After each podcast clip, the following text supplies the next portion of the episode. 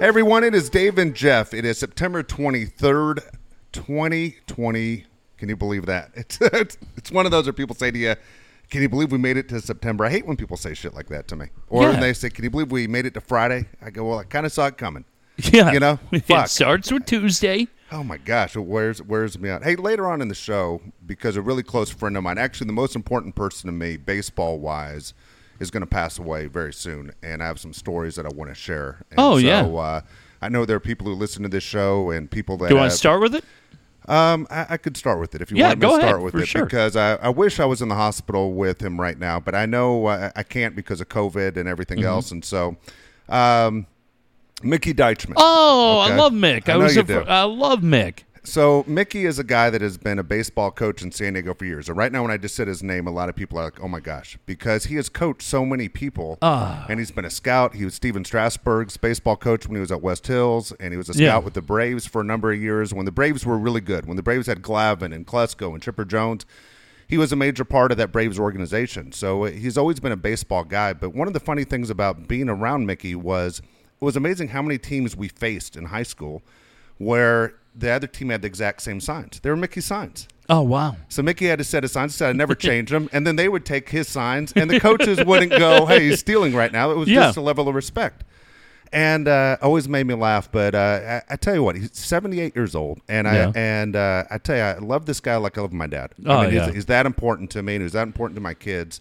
But um, j- just uh, outstanding baseball guy. And if you ever met him, Jeff's met him a few times. He's like 5'2", 130 pounds. You know, The best. just just a just a great guy, and I know there are a lot of people in East County who are shocked right now to hear this. I know it's starting to go around Facebook right now, but I just got a note right before we started saying this is his last night, and they're trying to Oh, make him as comfortable as uh, as he can be. As uh, he, has, he has blood clots and things aren't working out too well, but I wanted to share a couple stories. about him Yeah. Because I got a million, but they're they're also goddamn funny to me. And so when I was done coaching at East Lake, he gets the head coaching job at West Hills, and I'm Mm-hmm. like, I'm not going out to West Hills to coach. And I told my wife, if Mickey calls me, I'm not going. It's Yeah. too far. I'm not got, driving Yeah. 25 miles in traffic each way every day. He calls me. I take the job in a second. Of course you like, do. Like a Jedi mind trick. I'm fucking in. I'll be your pitching coach. You know. Yeah. And and I tell Mickey, you know, there's certain things when you coach kids, you got to, you know, basically tone it down. These aren't grown men. You got to tone it down. And he goes, "No, I coach high school ball. I'll be fine." And so he gets the job and he meets in the big auditorium, Yeah. right in front of all the parents for the first time. And he goes, "I'm Mickey D." And he goes, "I'll tell you right now, I love to drink." and he goes, "Mickey, MGD stands for Mickey gets drunk." And I'm just like, "Holy fuck, this is the last night," you know. And so he goes, "But I only drink when we win." And everyone's shaking their head. Yeah, I'm, I'm with Yeah. it. This one of our assistant coaches comes walking in. He's also a soccer coach. Comes walking in from the top of the, the behind everybody's back, and he goes, "Sorry, everybody, I'm late." He goes, "I had a soccer game against Santana," and they go, "You win, Russ?" Ah, we tied two two, and right away, no drinking for you tonight, Russ. and he's like, "What the fuck just happened? Why is Yeah. everybody yelling at me?" You know. But he uh, he always pulled that the Mickey gets drunk line. So I tell Mickey, I said, "Look, here's the deal. Um, you got to get new uniforms for these kids. These kids have the same uniforms when Strasburg's been at Oh, my school. goodness. And kids want. He goes, they don't care. They just want to play. I go, no, you got to get them uniforms. And so two days before the first game, no fucking uniforms. He forgot all about it. So he shows up with Mizuno baseball pants. That's it. He goes, I got them all brand new Mizuno pants. Now, anyone who ever had a kid who plays baseball, unless your kid is really, really thin, you look Yeah. terrible in Mizuno pants. and he throws all these pants out to the kids, and the kids are kind of bummed out, like, where are fucking jerseys? You know, Right. where are new hats? Where's the, like, this Yeah. sucks. And they're all devastated. And he goes, give me the pants back. And he, they all throw the pants back at him. And he goes, Look, motherfuckers, the first time you get laid and you stick your dick into some pussy, are you going to leave because it doesn't fit right? Or are you going to sit around and make it work? Oh, my God. You're going to sit around and make it work. I can make these fucking pants work. And all the kids, I don't know what it was, they're like, That makes a lot of sense. Yeah. Give me my pants. Preach. And I'm like, This fucking guy's getting fired every, Right every day. I'm thinking he's, get, he's getting blown out. So we, we start off playing, and we, we play like our, our first practice game against Montgomery High School. And the parents are 10 feet away as he's yelling at the kids because we lost. Yeah. Not yelling at him for anything dumb, just disappointed we lost. And he just goes, I don't understand you guys. I woke up this morning. All I wanted to do was win a ball game, get drunk, and drive home. That's all I wanted to do today. and, I, and he looks at me and I said, You mean you were going to drive home, and then drink. What did I say? And then yeah, good dude. You literally said you're going to get drunk right here, and then you're going to drive home. Yeah. You can jump on the 805.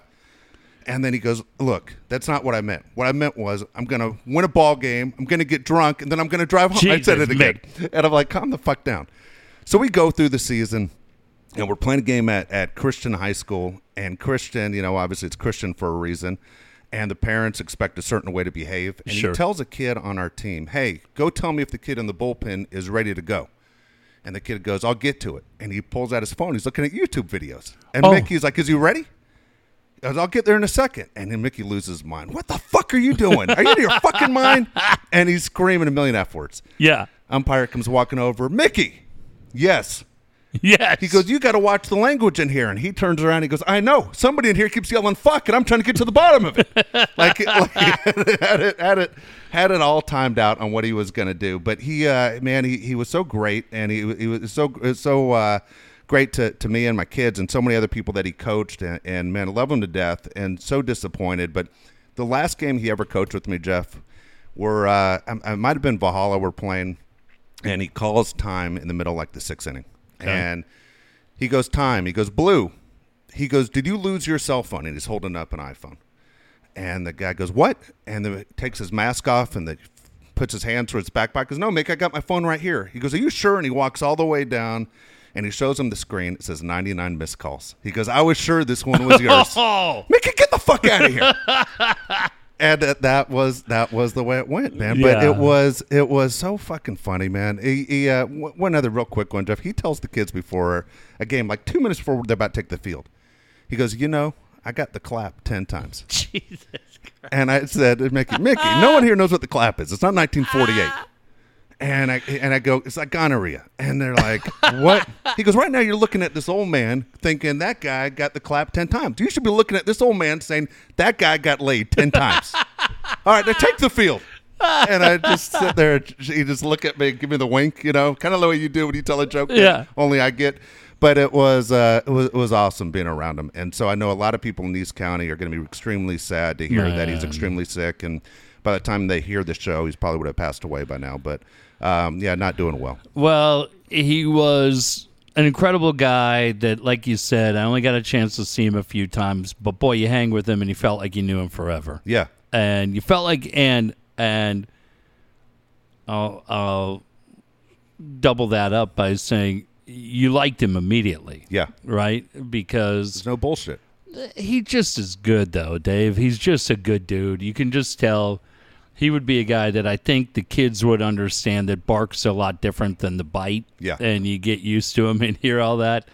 And then you realize that he's just a really, really good dude. And ah, that it's funny when you said that. I thought about him, Yeah, but the last thing you want to do is blurt out Mickey and have you go, no, Mick's fine. It's this guy. Then you go, Jesus, what am I putting the whammy on him? But uh, no, I'm sure glad I got a chance to know Yeah. him. And let's just uh, let's hope for the best tonight. We'll be thinking about Mick and his family and all those uh, Kelly and all the other people that that run with him that are close to him. Really, really good guy. And uh, yeah, you think about all the kids that he made a positive impact on.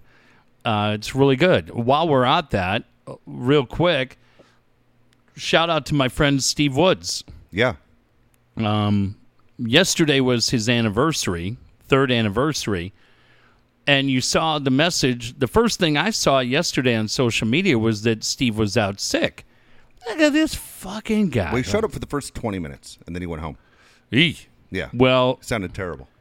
he um, not feeling good, not feeling good today, and so I I saw the the tweet that he put out because we all know Steve. Steve stops at every red light and gets out because he's red light woods. So, uh, but I had to check in on him. So I go, hey, what's going on? And he said, man, I feel like shit, and I got tested for corona. I'll know the answer tomorrow. This is 100% true. I wrote on my phone, I'm so sorry to hear that. And as I'm getting ready to hit send, I look down and my phone has autocorrected to, I'm so glad to hear that. and I go, "Whoa, no! I'm not so glad to hear that." So I fixed it, and then I sent him a note. and Goes, "Hey, I just want you to know." Not as bad as the kid in North Carolina, but my phone tried to correct me to say I was so glad to hear it. Maybe the phone listens to the podcast. I'm not. But um, I tried to call him just to check in on him, and he, he just he wasn't. He said, "Hey, call me later," and and I just I'm gonna let him just Yeah. hang. But uh, for him, for Coach Quintera, who's been laid out for a week, had a procedure done. Coach was on social media saying, "Hey, I'd hope to be back on Monday." I think Coach had a little procedure done on Wednesday, and it's taken a little bit longer. But but for both of those guys, Yeah. two guys that John I've known shit twenty plus years. I know you have as well. Steve, a short time, but dude, just like Woods' is family around here, and Yeah. so yeah. I mean, I I just I'm thinking about Hannah who's pregnant and Bo and the whole thing, and then if he was there yesterday, uh, with Ben and everybody else, He was. It's funny. He started the show, and of course, he starts without Ben. Oh, okay. And he said on there, he goes, "I shouldn't have come in, but I don't want to let my guys down," you know. And then Yeah. he starts. He sounded terrible. I mean, it, honestly, it was a hard listen because he sounded so sick. And he goes, "Man," he goes, "I just started working out, eating right." He goes, "But let's be honest, I never feel better than when I'm just inhaling rows of Oreos." All of us feel good when we're inhaling Yeah. rows of Oreos, but it, but he was gone after 20 minutes, which was the right move. He should have never gone in. I mean, what he they do sounded like today at five?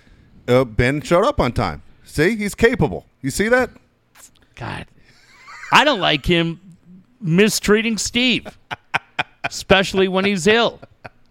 Uh, so our best to our our boy Woods, Yes. uh, because I, I'm going to tell you. I mean, I'm thinking about guys that I know that have had it. I mean, Nina, Nina Detro Yeah. had it. That was pretty wild. Uh, Sean Salisbury had it, and I was kind of texting back and forth with him when he had it. That was pretty crazy. But this one is the closest, I for me, for Yeah. sure. I mean, Sean and I are pretty tight. Nina's been great, but I don't talk to Sean every day. We talk to Woods every day. And it was weird, Dave, too, because we have a group uh, we talk about often. It's one of our favorite things. We have a group text, and it's Dave and myself and Mike Cost and Steve. And I was just thinking the other day, like I was thinking, man, he's been a little quiet. Like Yeah. usually he's chiming in, or he'll send a funny video, or thirty second fights we'll be watching. By the way, did you see the thirty second fight today with the guy with the pink gloves? No, I'm haven't caught that amazed. I'm amazed. Uh, JC or or uh, Royal or none of those guys sent it to me. This guy, it's two black guys, and the one guy has that disease where his arm ends at like the elbow, Okay.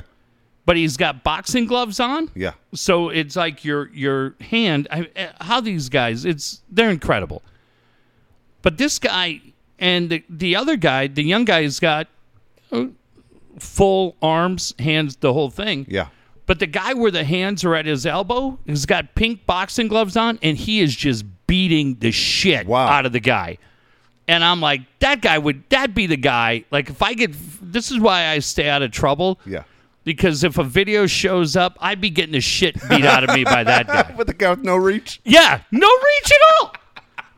God, he's just beating the shit out of this guy. You go, God dang. Come on, player. And uh, it was wild, but but I'm uh, I'm thinking about Steve tonight. I know you are. I know Yes. all of us are. It just uh, that one kind of stung a little bit Yeah. and kind of rattled me all day. I'm not gonna lie. So if he turns out to be fine tomorrow, if he's got bronchitis, Yeah. then we'll be here Monday kicking him around. But ripping the shit out of him. He's it, he sounded like I don't know, man. I just I don't know if he has COVID or Did not. you reach out saying- to him today? I did. He didn't respond. I texted Oh, him. I wow, he him. got I- right back to me. I just I just figured he was sleeping. I just reached out yeah, and he said, just "Man, said, I hope you're doing delete." good." But he's uh, he sounded like he just had like he had bronchitis. He sounded like that. He sounded terrible. Well, that shit scares me, man. And and it's just I know how we get we get bored quick, right? And you do your mask. Now I feel like everybody I feel like everybody I see around has a mask. The guys that don't, you kind of look at like, dude, what are you doing? I, I wouldn't want to be that guy, but whatever. I just kind of stay. I, and I know Steve's not anybody. Steve and Hannah, especially right now. Steve has said it.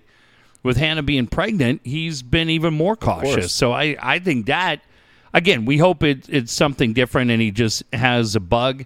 But uh, but it definitely freaked me out, and I hope he's doing all right. One of my son's friends um, got COVID. Okay, and and so what he did was he went and joined the anti-maskers. Oh my God! Said, "Hey, I'm going to prove a point," and he joined the anti-maskers. How about that? He wiped them all out. Uh, he doesn't know if it wiped them out. He just says, "Fuck it." He that's that was what that was his move of saying, "Hey, you guys don't want to wear a mask. You guys are above it." He goes, "Hey, I, you know, let's see what happens." How about that one?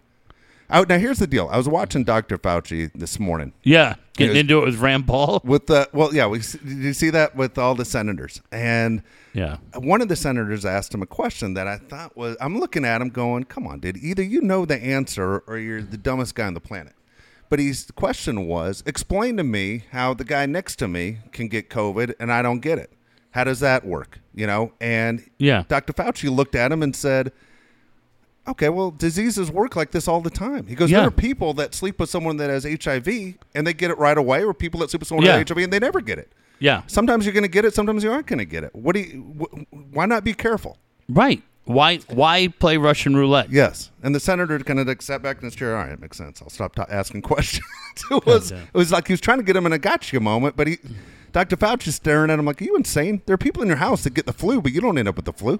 It was funny. I was laughing with a friend of mine uh, in Canada today because they just look at us and go like, "What, are you doing?" fuck? Over two hundred thousand people have died Yeah. since March, and you hear these people that show up and they go, "Well, you know, I think the numbers are going up because you're doing all these so many more tests."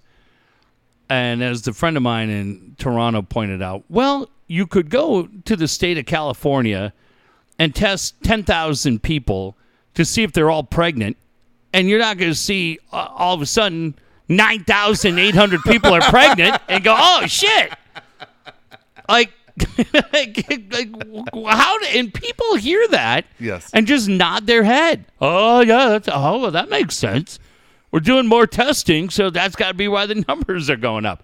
I mean, we could test 20,000 people to see if they're colorblind. the fucking numbers are what they are. God, shit. And people are just like, what are you guys doing down there? What are you doing? And then today, look, man, I mean, if you don't watch what happens in Louisville, I've never been to Louisville I have. if, if you if you don't watch that today, I just look at that, Dave. I look at it as a parent, and I have to just think if I'm Breonna Taylor's parents tonight and how they felt about her, where she was in her life, the things that she was doing, and the idea that people could just kick the door down and shoot you six times, but uh, that part of it is bad enough. The idea that she laid on the ground for 25 minutes and nobody gives her medical attention, and then the the balls on that attorney general today, where you're going to indict the guy for shooting into the neighbor's house, Yeah. and you just kind of shrug it off and you go, well, hey, things happen. You fucking shot her six times in her bed and let her sit there for 25 minutes and nobody, nothing happens. And I just, I look at it and I go, God damn, if I'm a parent, and a lot of you are, if that happened to your child, where she was in her life, what she was doing, sure, everybody's made bad decisions. I've made plenty of them doesn't mean you have the right to break into my fucking house and shoot me six times or my kid's house and leave them for dead. And the idea that this is just commonplace.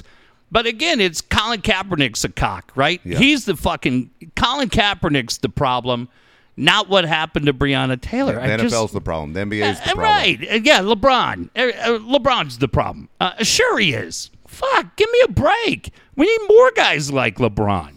I just uh It seems it's so weird. I keep thinking in my mind, we're Americans. yeah, We're taxpayers. yeah. It used to matter. Yeah, it doesn't matter anymore, man. Just fucking shoot them. I guess. I, just mean, it sure understand. feels when like I see that. two hundred thousand people died. I'm like, these are Americans. yeah. How come it's not a big neighbors. deal? How come we, we don't talk about it? It's just it's Ah. just whatever. The numbers go up. It's not real. It's not real. Right. And it's funny. I, again, I, most of my friends are Republicans, and th- they, they say it clear. I'm as- registered as. Yeah, clear as clear as Yeah. day. I think my wife is too. Clear as day is. It's not a political statement wearing that mask. Right. It's it's an IQ statement. You know, wear, Yeah. wear, wear the fucking mask. Well, I, I like to think that I'm able to tell the difference between right and wrong. Yeah. And I look at certain people and you go, what is your breaking point? What's your breaking point? Because I don't think you have one. And I mean, I, I haven't seen blind loyalty like that since I read fucking books and saw documentaries on Jonestown where people got in line and put their kids and put their wives and said, drink the fucking Kool Aid. God damn. Did you, you ever see a movie called The Wave? No, When you were it. a kid? No. So it's the blonde-haired guy from Jan and Dean, the movie, not not the actual great Jan and Dean. It's the fuck who had to sit there next to Richard Hatch while Richard Hatch tried to earn an Emmy. It's a little late for Pasadena. Fucking worst movie ever. and uh, come on, oh, they're singing to a record. I can do this. Jan, don't do it. You can't. Dude, YouTube it. The audience needs to YouTube it. You can YouTube it right there. Just YouTube the ending of Jan and Dean. Go, Granny, go, Granny, go, Granny, go. It's unbelievable. right? I think me and Woods are going to remake that movie. Dude, go ahead. Oh my god, that's funny. it's, but it's that guy, the blonde haired guy. so fucking funny. That's it, right? Yeah, that's it. It's the worst. Poor fucking Richard Hatch. Oh my god. I think he was in the rookies or something, and he was good. And then they brought him, drug him onto that, and said, "You're going to play Jan." Well, great. Let me see the script. Uh, hey, I can do this. No, no, no. Cut, cut, cut. Rich, baby, you just you've been in a major car accident. Okay, you're suffering here. What are you reading the line like? I think I can do this. Slow it down. Let's go. We're doing this to film. Costs money. Take two. Get that clipboard in there. well, I think I. The fuck. Can you fucking read, kid? Slow it down. Have you taken your kids on that drive? Oh yeah. Yeah. Yeah, you do it all the time. Yeah. Right? Going from Beverly Hills to Westwood. Yeah. Hey, I think I can do this. God damn, am I the only one crying here? Did you see what we just saw? The fucking guy's gorgeous. Beautiful, baby. Break for lunch. He's like calling his wife, I'm going to win an Emmy. fucking movie. It's the worst. That is where it is, right? Yeah. Sunset Yeah. down. Oh, Dri- driving driving from actually Westwood to Beverly Hills is, is the way to get there. Yeah. wait, though. Wasn't he coming? I don't know I which thought he was going towards Beverly Hills up the hill, around the corner. Oh, see, I think You it's, think it's the other way? yeah, because when you're coming down the hill, it whips. Yeah. I'll have to research that. I gonna have to YouTube that. that, that Okay, scene. but there's a movie the blonde-haired guy Yeah. was in called The Wave, Okay.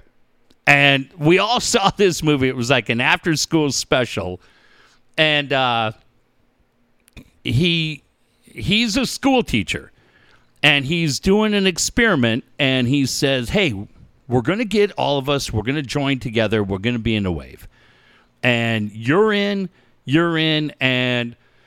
slowly the movie starts developing and it's like we can let certain people in but then others want to get in right? Costa wants to get in. No no no. They're not in. And all of a sudden so the movie's building and all of a sudden it kind of starts out where they're like young and having fun and everything's great but all of a sudden they start getting a little bit more territorial starts getting aggressive and this guy's running the whole thing and he says coming up we're going to have our national leader from the wave. We're going to have a we're going to join a national conference call there's chapters all over the country and we're all going to be it and it's great and fuck you mike you're not in but we're in. And we go and we sit down and he says okay we're going to join the national uh, speak right now. Okay. spoiler alert the movie's 40 years old but fuck you if you haven't seen it. And they fire up the video and the video is a nazi meeting. And he goes what i did was i did exactly what they did in nazi germany and all of you fell for it and we're just like yeah we're like 12 right oh shit Am I a Nazi? I mean, who's Jewish? I'm sorry. But you watch it and you go like, oh wow. But the movie freaked you out. Yeah. And you remember it. Now if you watch it, you probably be like, oh God, is this fucking thing over yet? but uh but it's just the blind Yeah. loyalty. I, Yeah. I don't have anybody. Like I don't have anything in my life where I'm that blind loyal. But the people in that, right? Yes. Uh, we've said it on the show. No matter who you voted for, it could be local government, the mayor of your city, whoever the mayor is of Encinitas, that let that bike lane shit go in. Yeah. She should be run right the fuck out of office tonight. but I'm sure there's other things that she did where you look and go, oh, good for her. That's cool. Uh, Dr. Ray and La Mesa, others, all the way up. City. Faulconer, he didn't get anything right. But no, uh, Barbara Bry wants us to vote against the height limitation in Point Loma, which tells me immediately vote for Todd Gloria. Not that Todd's some rock star, but at least he's going to allow for development over the Midway area. She's going to keep us in 1961. exactly. So, all right, Barbara, go ahead. Great point of view. We're going to vote against you. But in my opinion, the people that are with that candidate think he can do absolutely no wrong. And that would scare me if I was that way. Okay, let me ask you a question. Um, I mean, usually we, we try not to talk politics in our history of doing a show together. Obviously, you and I are not fans of of, of, of Trump. Okay. Yeah, But- where we're going. and so, what would it take for your friends or family to not vote for him? Well, that's why I said. I mean, that's my whole point. Would it be if he said, "Hey, I'm coming for your guns"? Would that be the line? Because Well- you always hear that line all the time. Well, I love my guns. well, I have friends that are incredibly loyal that I don't think they own guns. See, and that's that's what's kind of strange to me. I have friends of mine who will always say uh, they're big stock market guys, and Uh-huh. the stock market's doing great for me. And Mm-hmm. then I have friends of mine who say they're big military guys. Okay. But then the statement about McCain, first of all, was when I said, "Oh, this is going to fucking kill Trump." You know, Right. when, he, when he went after John McCain, it didn't. It gave him basically more fuel. And then this the statement about being losers and suckers about the soldiers we have who have died. I thought, well, this is it. Now he's in deep shit. Yeah. But no, I thought we loved our military. I thought the fact that it came out that he that Sean Hannity's the president of this country should have been fucking enough. So, man, I, I don't say anything. I don't have these conversations except right here with anybody. Um, but it's one of those where it'll be interesting to see what happens. And look, I'm not doing like my mother who threatens to move to Canada every four fucking years.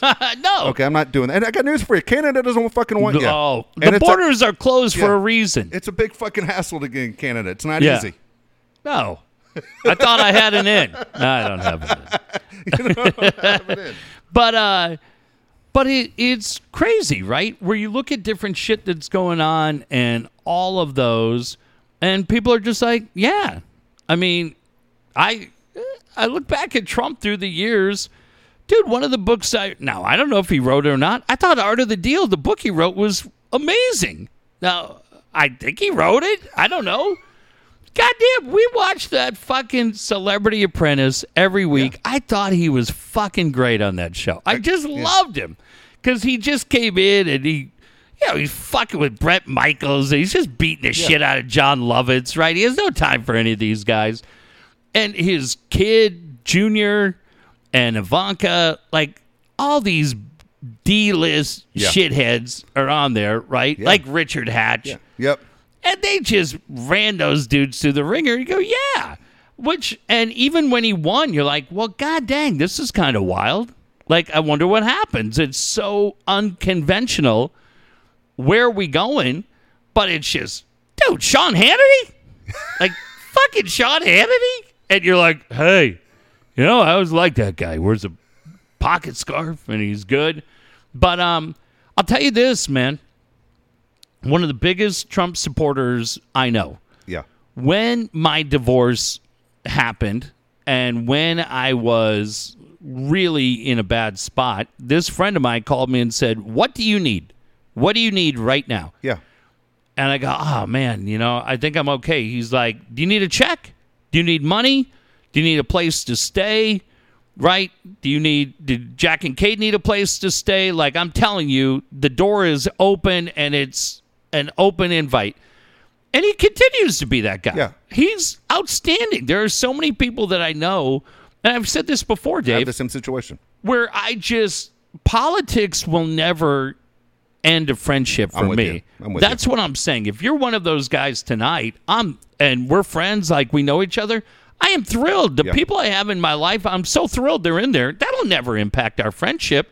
I just go uh, just from a curiosity standpoint.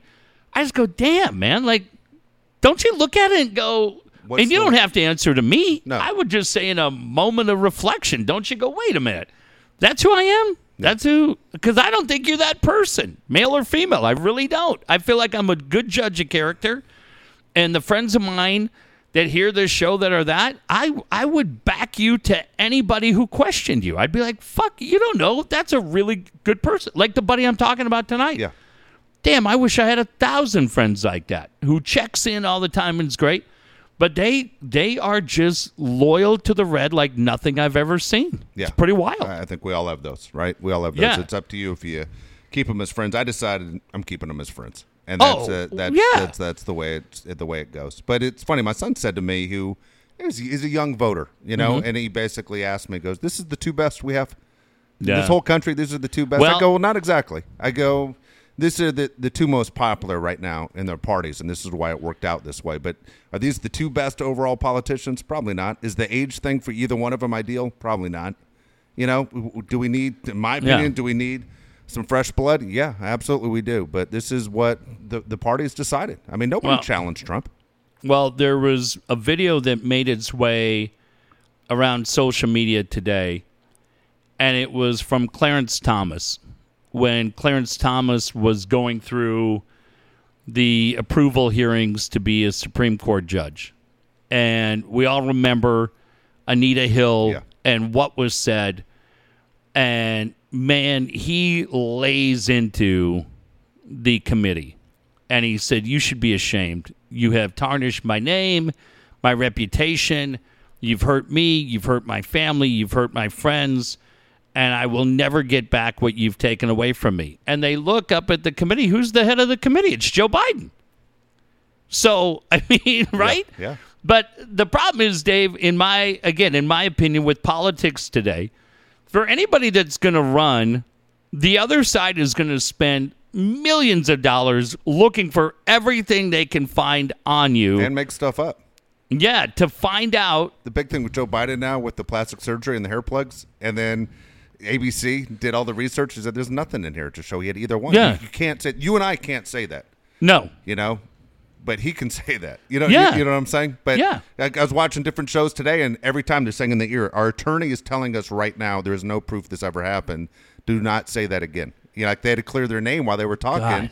because lawsuits are coming Everybody. And that's the thing. And people look at it and go, you know what? I feel like I could be uh, somebody that would be good at local government, state government, national, as a congressman or senator, yeah House of Representatives. And they're like, but I don't want to get drugged through. no why would you Fuck no, I had movies passed due at Adult Depot. Okay? I think I paid the fine. God damn. I've already told you the impact Ginger Lynn had on my life, all right? So I kept it for three days. Senator, I want to take you back to November of 88. yeah. What? Well, let's fire up the. If we can fire up the big screen right there, what we're looking at is a receipt from an adult depot. It's Depot. Well, you sure knew that pretty quick, didn't you, you little pervert? Now it says here uh, on Golden Blonde as the movie shows that it was due back on the 5th. You brought it back to 15th. Explain yourself, sir. Hey, it was good. I was single at the time. Challenging part of my life. I was a little bit enjoying fireball shots. Had some anxiety. you know what I mean? Sir, I'm going to bring up one more thing. This is from the night. Says on the receipt, Alan Horton's bachelor party. We're going to show a video, sir, and this is you. It appears to have a garter, and you appear to be challenged by your friends to use that garter to push your nose up in the manner of a small farm animal like a pig. Mr. Palais, would you like to address that? We're going to watch this security video here. it appears your friend, Mr. Doseth and Mr. Wilson, trapped you into doing this five or six different times. If you can't even avoid simple things like being trapped, Mr. Pallet, into doing things like acting like a farm animal at a strip club, how the hell are we going to allow you to oversee the militias killing the innocent people in the streets of South Carolina and Louisville, Mr. Pallet? Answer the question. Thank you. I, uh, I asked the chairman for no more time. God bless America. right? Dude, we'd be fun. the only guy who's gonna who's gonna get that reference? You, me, and Al Orton. Oh, that's funny. That'd Yeah, be it, right? it, yeah. You know they'd fire that security video. Be like, what the hell? Do you know what happened that night? Of uh, let's see if you know what happened in sports that night. The night of Al Horton's Dude, I don't bachelor remember party. shit that night. I don't remember anything that you just said. I know it happened because you guys keep bringing it up, but I don't remember jack shit. You, uh, I wonder. I'm going to give Horton a five second count. We were Yeah. all at uh, Al Horton's bachelor party. We're at Dirty Dan's right there by the 163. Okay. Me, Brian Wilson. They give everybody in our group. Dave Sniff, Horton. Dave Sniff was there? Yeah, Oh, Jesus. I think he was. yeah, he was there. They give everybody in our group a garter. You're given a garter because that way the, you kind of have it like around your arm, um, because that way they know you're part of the bachelor party Okay. and you're allowed into different rooms. So me and Brian Wilson, there's this insanely beautiful girl dancing, and Brian, Brian Wilson and I keep telling Dave, we're gonna take our garter like a catcher's mask, and we're gonna put it on, but we just want to push up on your nose so you look like a pig. Dave, ready? Here we go. One, two, three, and Dave would do it and just stare at this girl with the garter, push his nose up like a pig, and Dub and I are just sitting there looking at him. And the girl's like, hi. Hi. Dave just keeps yelling, hi. And the girl's like, shut up, weirdo, piggy, uh, Wilbur the pig. But that was the night. See if Horton knows this. That's the night that Rodney Harrison laid out Trent Green and opened up the door. Oh, really? The door for uh, Kurt Warner. Wow. Yeah. But I, I said to a friend of mine the other day, that night at that strip club destroyed strip clubs for me because we're there, we're having beers, they bring food in for Al's bachelor party, the whole thing going on. And the girl who was kind of like the waitress and then going up on stage, we said to her, Hey, how's your night going? She goes, Ah, you know, my baby's at home sick Fuck. uh uh uh uh. Jesus. We're like, how old's your kid? Two. You're like, God damn.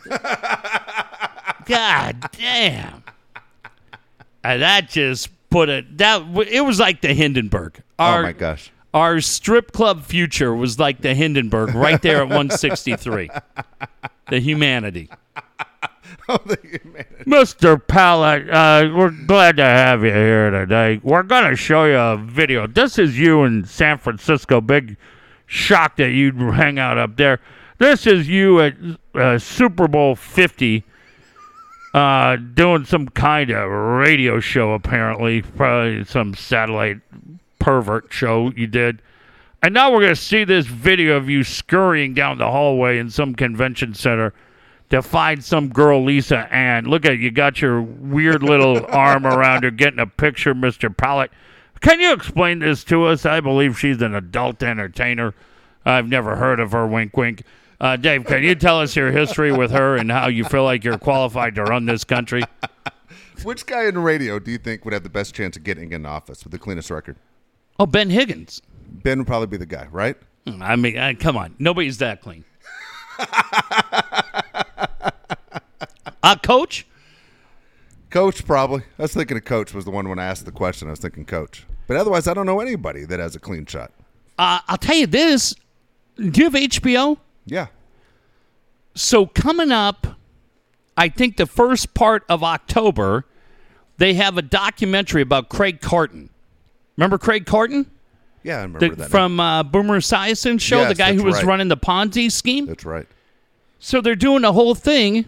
So the other night they released a trailer for this documentary coming up, and and boy, I mean, think about radio people we've met in our life who have an incredibly high opinion of themselves. Yes. Carton's at the top of that list. They rehired him, right? They brought him back. I don't think so. They've talked about it. Okay. Because uh, Chris Oliveira is there, so he's got a circle of four people. But uh, they're showing all these different people, and they talk to Boomer Esiason and different people, and all of a sudden I look up. You know who they interviewed? Sherrod. No way. Sherrod's going to be in this documentary. Um, Sherrod would probably get through. Oh, I don't know about that.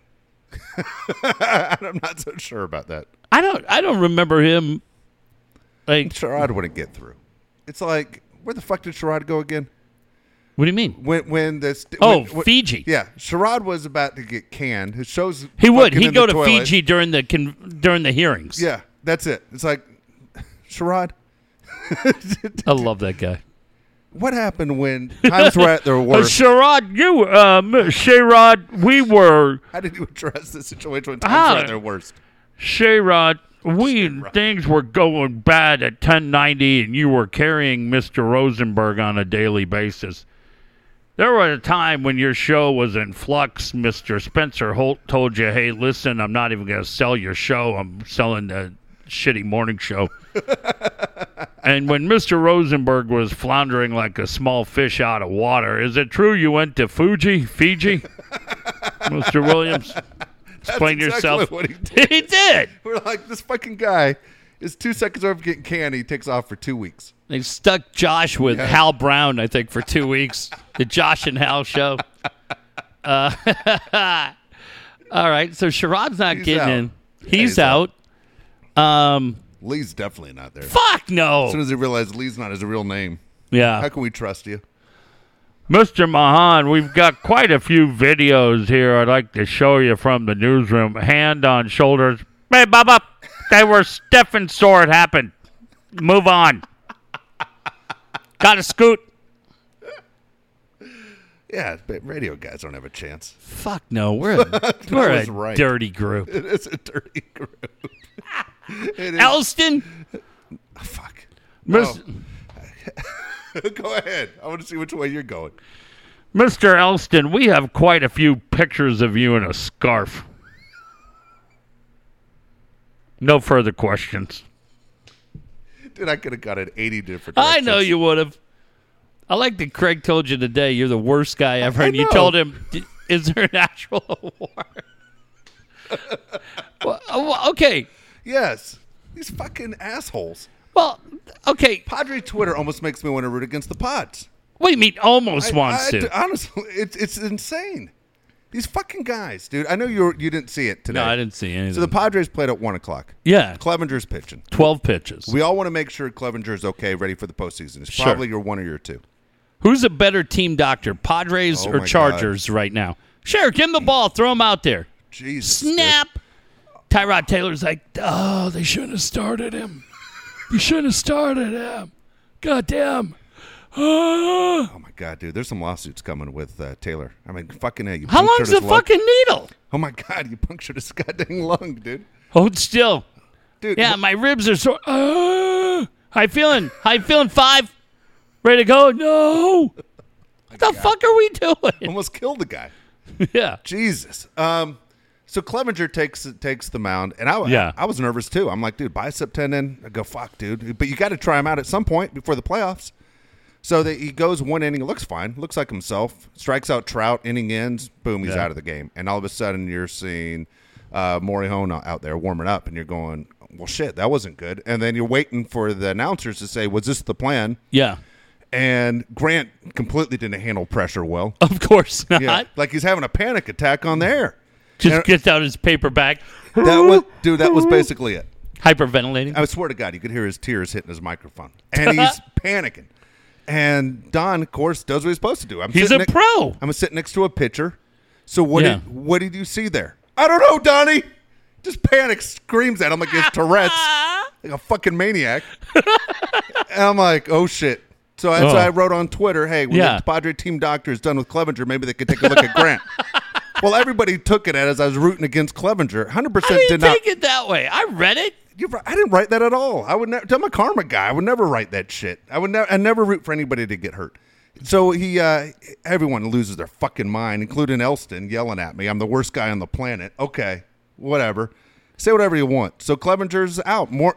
so uh, next thing I wrote was, I don't understand war, but I'm telling you right now, fucking Clevinger's is going through the fucking roof after Morejon just giving up three homers in an inning. Just fucking cost them the game to the Angels. to the Angels. And you sit there and you go, oh shit.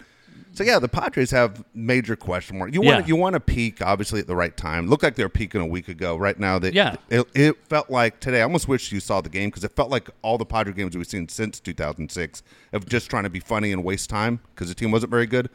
And unfortunately, it wasn't wasn't good. There are a lot of question marks you have. I mean, right now, Grisham looks terrible. I mean, looks absolutely horrible. You look at Pham, dude. I don't know if you put him on the playoff roster. Yeah. Go, what the hell are you doing? It's either him or Moreland. Moreland looks terrible, man. What the fuck? He's not at all the player they thought they were getting. Um, and I and I'm not saying I'm jumping off. I, I told you when they got Moreland, I thought it was a great deal.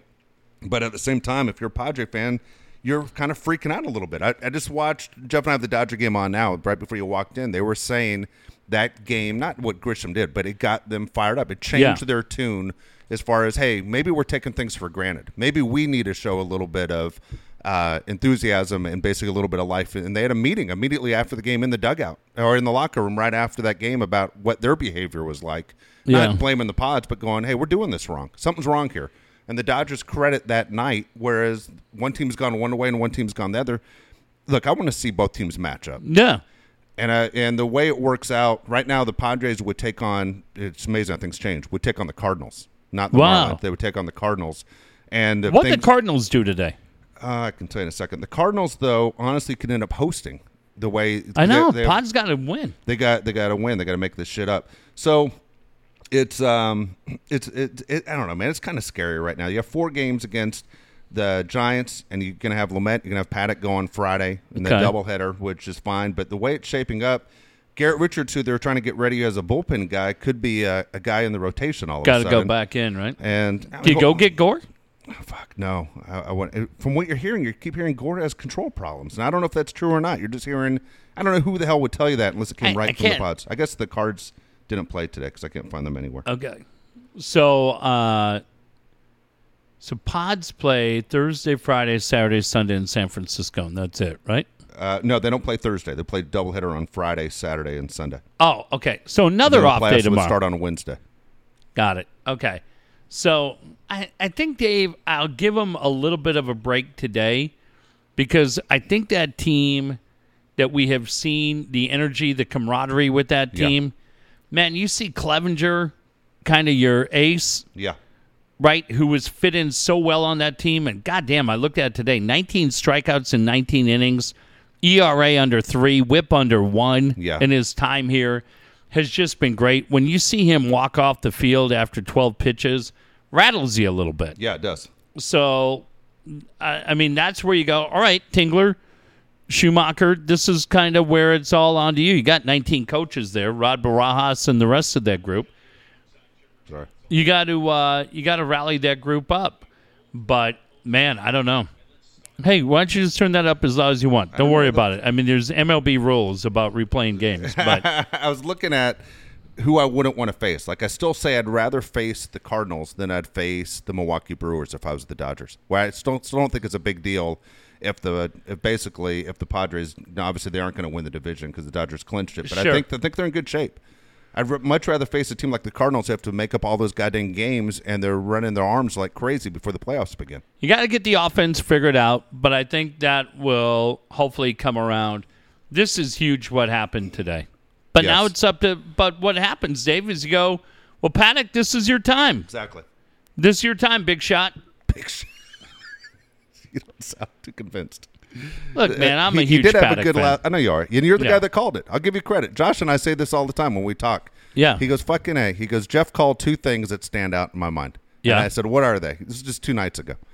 He goes, he called Don Orsillo. Yep. You said Orsillo before he even came. A year before, Before- he came yeah. here. Jeff said Don Orsillo was coming here and we're going to love him. With the chemistry with Mud. You nailed it. And the Chris Paddack deal. Jeff Yeah. nailed Chris Paddack. When we got it Yes. on that day because a lot of people I remember being in Monterey and Dave going, dude, people hate this trade. And I said, they're out of their fucking mind. Go look at what this dude's done. And we just watched him and then he had Tommy John surgery. No, I love Paddack, man. I, I do because I I just I love that kid's demeanor. Look, you you kind of have had you know cock of the walk for a while, Yeah. right? And you get kind of slapped around a little bit. We've seen it in combat sports. It's how you respond. It's what we say on this show all the time. Champions stand up when others stay down. Well, he's been knocked down a little bit. Time for the sheriff to pull himself up. But I'm still glad he's on our team. I like him. And now Yeah. you go, all right, man, find a way. And and it's up to Larry Rothschild. He that, that big swinging dick that was supposed to come here and be so great that we ran Darren Balsley out of town. All right, Rothschild, do your magic. But I like Lamet. I like Zach Davies, and then I have huge concerns about the rest of it. And I did not have any problems. Uh, I didn't feel bad at all when it was Clevinger, Lamet, and Davies. You go, wow, it's pretty Yeah. fun, and loading it up. Gets a little shaky, but Yeah. we're gonna go Lamet. We're gonna go Davies, and and if it gets to Paddack in three, he, then go, would he go Richards? ah no. Really? I mean, no, I'm gonna go with go with the vet? You go with the young guy. I'm gonna go with Paddack. Uh, I I mean, you just because I look at it and I go, dude, that that's got to be the guy I got to ride with because he, he's gonna be the guy expected to be the one moving forward. It doesn't mean I have uh, a super long leash, but I'm at least gonna start with Paddack and take my chances. Because I mean, I think Richards' ERA coming out of the bullpen is about 14, like Patino was, but they keep telling us what a great bullpen army is. Um, but I, I'm gonna if it's me, Dave, I'm gonna go Lamet. I'm gonna change speeds with Davies in two, and I'm gonna come back with Paddack in three. With, I mean, you you act like Garrett Richards is, uh, you know, Orel Hershiser coming out of the bullpen. Uh, that guy is uh, very hit and miss. When he's on, he looks great. Yeah, when he's but- on, he does look fantastic. He Yeah. does. He does. We lost. Uh, we lost a big star today. We lost Gale Sayers.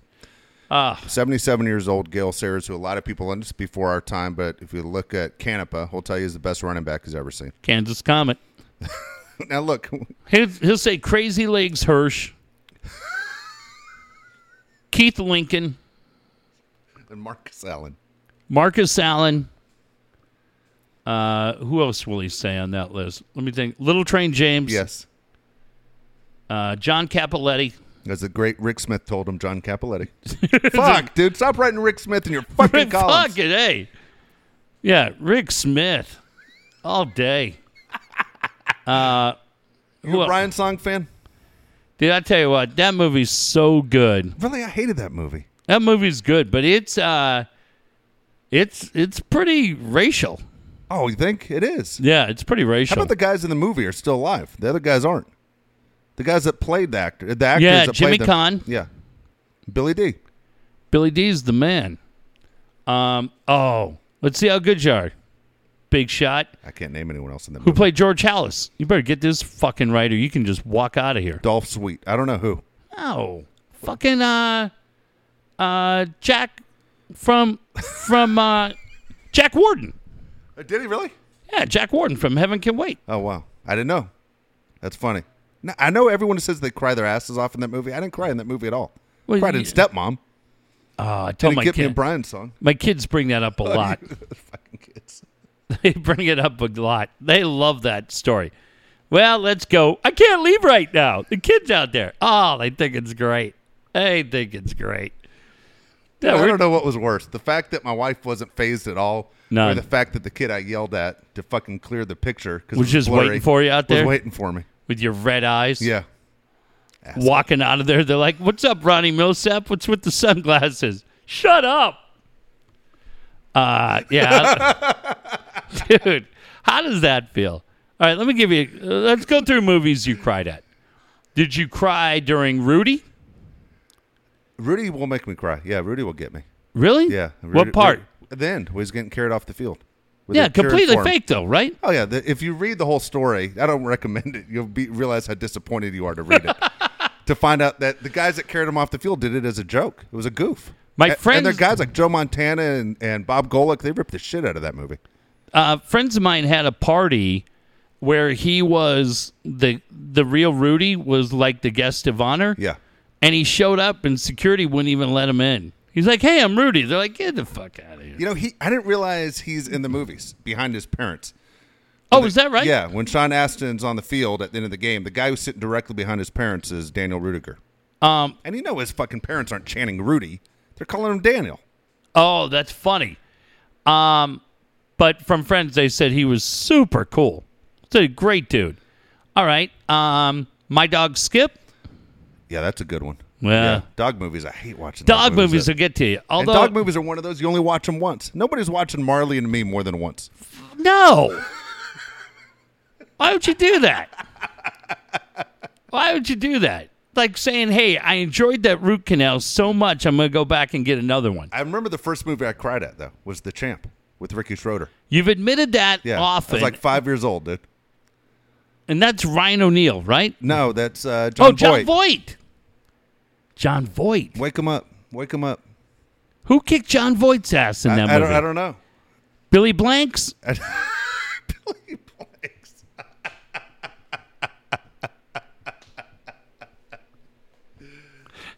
yeah, but I remember being a little kid crying in that movie. going, oh, oh my god. God.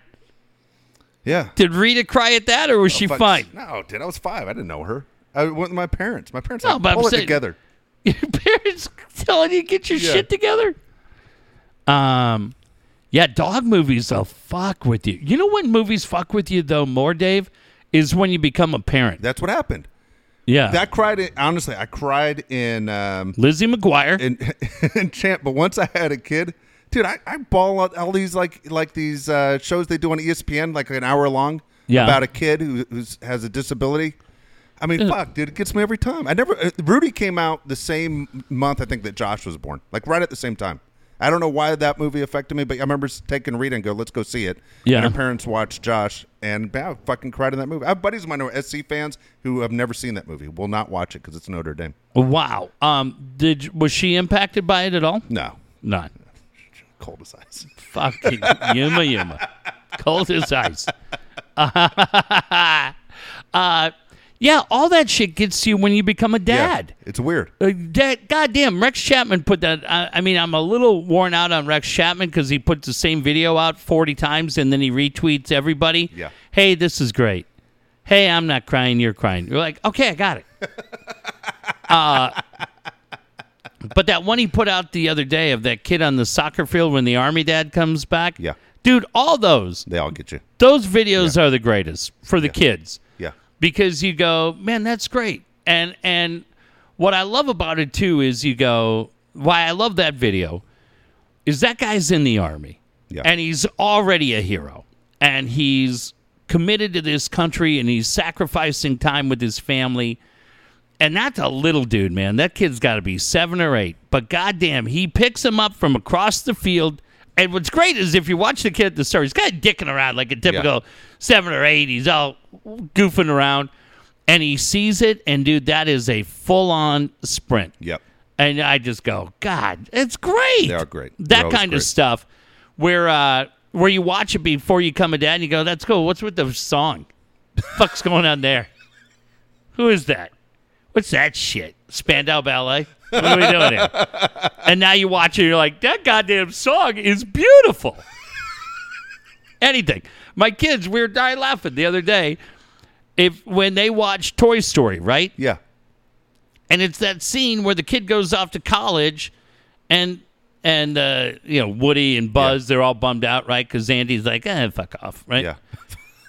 and uh, so my we were laughing about you as stepmom and they're like dad what movies get to you so i'm like uh, my dog skip marley and me is a great one like a dog's purpose isn't bad because the dog keeps getting reincarnated so he passes away but then he starts a new life as a different dog and it's kind of funny but I was saying, I go, man, you become a dad, and uh, that's why I hate my kids. Uh, you go, uh, you become a dad, and then things like that. You go, oh man, you get it because all the things that when you were a kid, um, you wanted to be Harry Potter, Captain America, and all these different things. And then at a certain point, you've worn the same shirt for four days in a row, and your fingernails are five inches long, and there's 10 pounds of dirt underneath them. And I go, So you watch that scene at Toy Story at the end where the toys are all bummed because Andy outgrew them. And I go, yeah, it gets to you. And there's this long silence and a little bit Yeah. longer silence.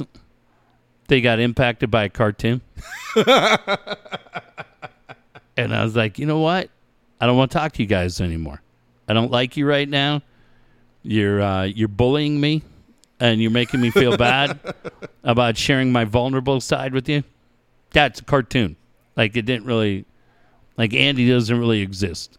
Like that's it. But yeah, all that stuff, and that's why we did that bit. Now Horton cried at fried green tomatoes. Andre wasn't even thought about at that point. Dude, I've seen that movie a hundred times. I have no idea what part he cried. Why would he cry? Horton. Yeah, and fried green tomatoes. Well, What's he's so like, "What'd you bad?" cry about, stepmom?" He's like, "He's like, walk light." Well, stepmom's different. Susan Sarandon had cancer. She wasn't to see her kids grow up. Um, she was living with Julia Roberts. Did they? Yeah, I've never seen that movie. You never saw it? That's the no, whole. but that's the story. Jack and Kate want to watch it Oh, because yeah. they're like, "Let's see, let's see if anything rattles us." Yeah, that was it. She wasn't going to see her kids grow up. That's why. That's that's what got me. And Josh was young at the time. Uh, what about Lizzie McGuire? Yeah, the Lizzie McGuire one's fucking ridiculous. That one was just sleep deprivation. if I watched Lizzie McGuire now, I wouldn't fuck? cry. I just remember my kid wasn't sleeping. Woods could fucking relate to this. Your kid's up for fucking feels like three days in a row, like you did a line of coke or something, and you're like, mm. Jesus, Yeah. we go to bed. And it's like 4:30 in the morning, and I'm sitting right on the couch next to him. We're watching Lizzie McGuire, and that fucking girl gets what she wants at the end, and I and he looks at me, Yeah. crying? He's like three. And I was like, no. And he goes, yeah, you're crying. And I feel my face. And he's right. Tears are running down my face. I'm like, uh, fucking Lizzie did it. I she got what love- she wanted. She proved everybody wrong. You know, this is why I'm great because I would bring that up to him consistently. like at some point, you he had the opportunity to outgrow it, Yeah. and I was committed to not letting that happen. I go, how about your dad crying at Lizzie McGuire? What the fuck? I know. That's what Jake would have said. Dude, fuck. God, what a puss. Cry. Ooh, Lizzie. Ooh. I loved it. Hey, Lizzie McGuire on? Fuck. The fuck? Fucking guy. Weeping. Um, one quick thing. Dude, we were just Josh and I were just laughing about him today, saying that he uh, his Jake's birthday is coming up on Saturday, so obviously Yeah. we're thinking a ton about Jake. This is this is this is the hardest time for us as a family, is this week. And uh, I was saying, I can remember when I take your brother to the doctor, and if it was a female doctor, he'd always go, she'd go, all right, everything looks good. Well, what about checking for that hernia? you would always ask her to check for hernia, and I, and he'd wink at me, you know. yeah. And I was like, what are you doing? I got to get touched. I was like, dude, nobody wants to get the hernia check No. except for you. And you always ask that fucking doctor for a fucking hernia check. I was going through my phone the other day because it's like everybody, you get to a certain point, your phone's all jacked up, right? Yeah, you got 80 of the same people. Yeah, and you can't uh like you can't send text messages, so you're just trying to figure out what the hell's going on. So you're trying to clean memory and and everything else. And so you go, what's on download? So it's your 10, you know, 1099 from fucking uh 1090 and all this other shit. You go, oh, you got all this crazy shit. And it's the video. All of a sudden, I found the video that that Josh had sent me from when he was doing stand up comedy, and I just flash back because we're sitting in this garage, and I come in. You're sitting here, and he's sitting on the couch, and I go, "What are you doing? What's going on?" He's like, "You know, I'm doing comedy." I go, oh, "Yeah." Let me. He goes, "Yeah." Not sure about my first joke. I go, "Well, let me hear it." So he tells it to me, which I will not repeat here. And I just told him, just get the fuck out of here. get the fuck out of here. This is the most inappropriate Sure thing. it was. And he just got up. All right, I'll see you later. Go get out of here. I've been talking to you. but uh fuck, I laughed for half an hour at that fucking maniac. His birthday's Saturday. Saturday, he would have been 22. 22. And uh the great Katie Temple birthday on Sunday. Oh, that's awesome. So we won't uh, we won't be here on Sunday. We'll be back on Monday. Uh, But yeah, obviously uh, he is missed every day and reminded. But yeah, I used to love bringing up that fucking Lizzie McGuire name. that was that was it. Hey, you want to mention Dan Williams? Dan Williams is a guy that can help you with your finances. He can help you get out of debt, which is outstanding, and it can also help you get out of the rental market and get into a home. That's what you want to do. You want to own your own home. It should be one of your life goals if you aren't fortunate enough to do it right now. Again, Dan Williams is the guy you need to call. 858 688 6813. 858 688 6813. Well, I love the message I got from Dan the other day where he said, I don't have a chance of folding a fitted sheet. and then he said, uh, Hey, Palais, you vote no against me every time. And he didn't like that at all. He didn't like that at all. And the other thing that Dan, that Dave never does is mention your charity event. So let me go ahead and mention it again. Remember, Dan is riding 330 miles from Atlanta to Jacksonville. It's going to happen October 8th through the 10th. If you would like to help out, Dan's taking donations. You can go to san. You'll see the donate now button there. Thanks to Kyle Pfluger for making that happen. Any donation is considered incredibly generous. We absolutely agree with that. And all the money goes to the Navy SEAL Foundation. It supports the Honor Foundation. So, again, coming up October 8th through the 10th, just a fantastic thing that Dan is doing, raising money for the uh, Navy SEAL Foundation, something very close to this show. Go to san diego lending.us, hit that donate now button, and make it happen. Man, I was thinking about Dan today because you start looking and you go, well, you have a car payment coming up. Then I just had some car work done, so I financed that still paying my computer. You go, okay, paying my bed. And so, you know, one thing I'll do is I'll make uh, I'll make a small little payment, pay off the credit card, and then a few other things. And then you look and the credit card bill is about a thousand. You're like, oh, that's weird. Because about 15 minutes ago, I had it calculated at about $188. and now I'm about 812 higher than I thought it was. Fuck me. Huh. Well, I tell you what I didn't do was borrow smart, but I'll goddamn make sure I repay smart. And uh, I thank Dan for doing that. So if anybody has aluminum cans, let me know. I'm probably going to be in the market for them for the next four days till I pay this bill off. But uh, go to san. Dan can help you get your finances in order so that when you're ready to buy that house, the banks want to do business with you. Brian Curry is the guy to help you find that perfect home. Again, Brian Curry is the guy, the real estate person that knows San Diego County better than anyone else. Think about the neighborhood you want to live in, the size house you want to live in. If you're ready to sell, Brian Curry is the guy as well. 619 251 1588. 619 251 1588. It's a great week for birthdays. It was Josh's birthday yesterday. It's Jake's birthday coming up on Saturday. Katie Temple on Sunday. And before that, the great Brian Curry's birthday tomorrow. Happy 40th birthday to Brian Curry, go. as he told me a week ago Monday. Hey, how's 40 treating you? I go, holy shit. He goes, what is it, about the 25th lap or other? I go, fuck yeah, it feels like it. Uh, so a very early happy birthday to Brian Curry. Uh, birthday tomorrow, many, many more to him. But yeah, man, Dave, I tell you, the housing market, you see it. The rental market continues to be insane and you just talk to people. Dave mentioned it the other day. Goddamn, he met the brightest guy in the world just 15 years ago. Bought a house for $101,000 in Yuma. And goddamn, a bunch of people told him don't do it. Well, guess what he's telling those people today? Fuck you. This house is now worth $103,000. it's gone up $2,000 in 15 years. Who's the dipshit now? Not me. well, if that guy's making two grand in 15 years in Yuma, what do you think you're making in equity in San Diego? Exactly. But I have somebody who is incredibly close to me who did not have Brian Curry on their side. She is a single mom. She owns a property out in the East County. And now the plumbing has gone out. The plumbing has gone out. Her shower is torn up. The bathroom is torn up. There's floods. There's the whole thing going on. She's heartbroken because insurance will only cover so much.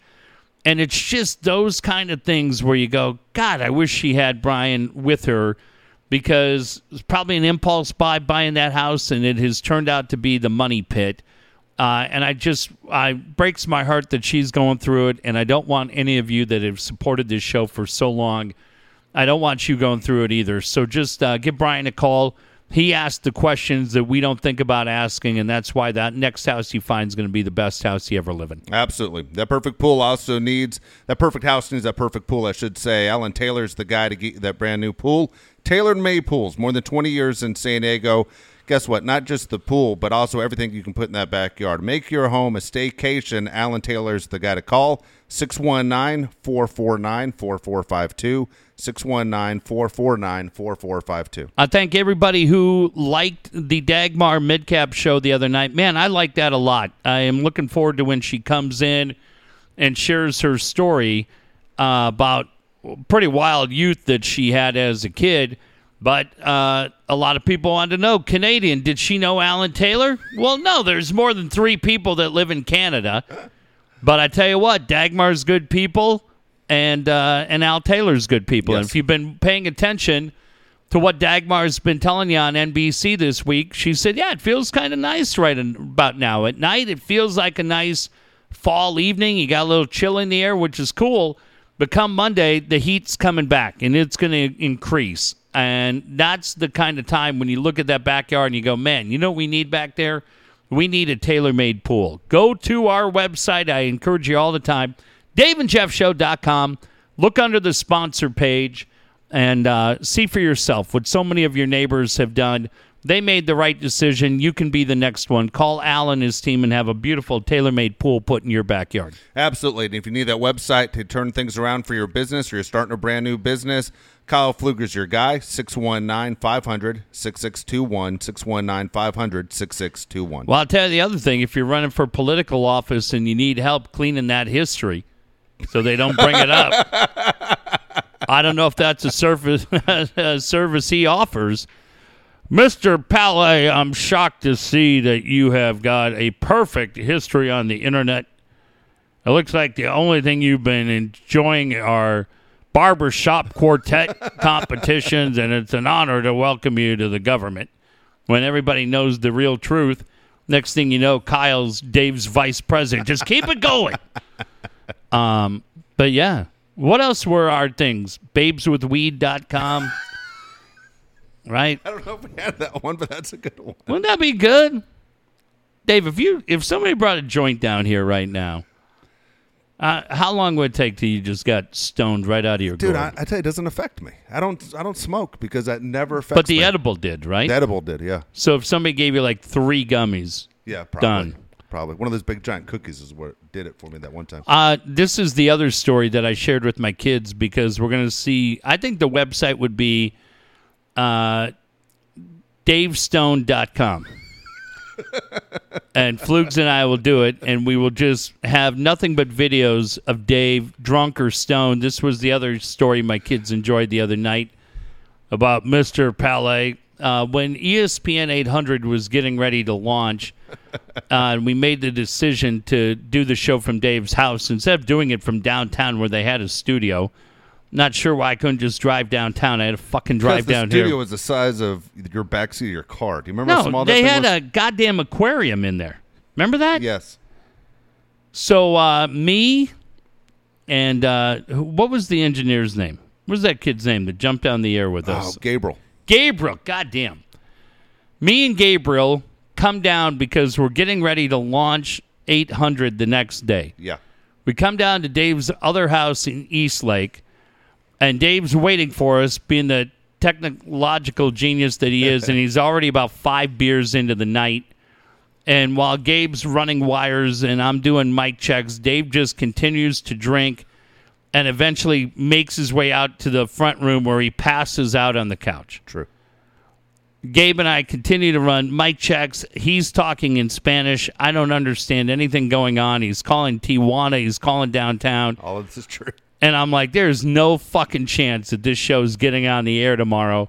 So I go out to the living room to tell Palais I think we're fucked. Dave wakes up out of a drunken stupor. Hey, what are you doing in my house?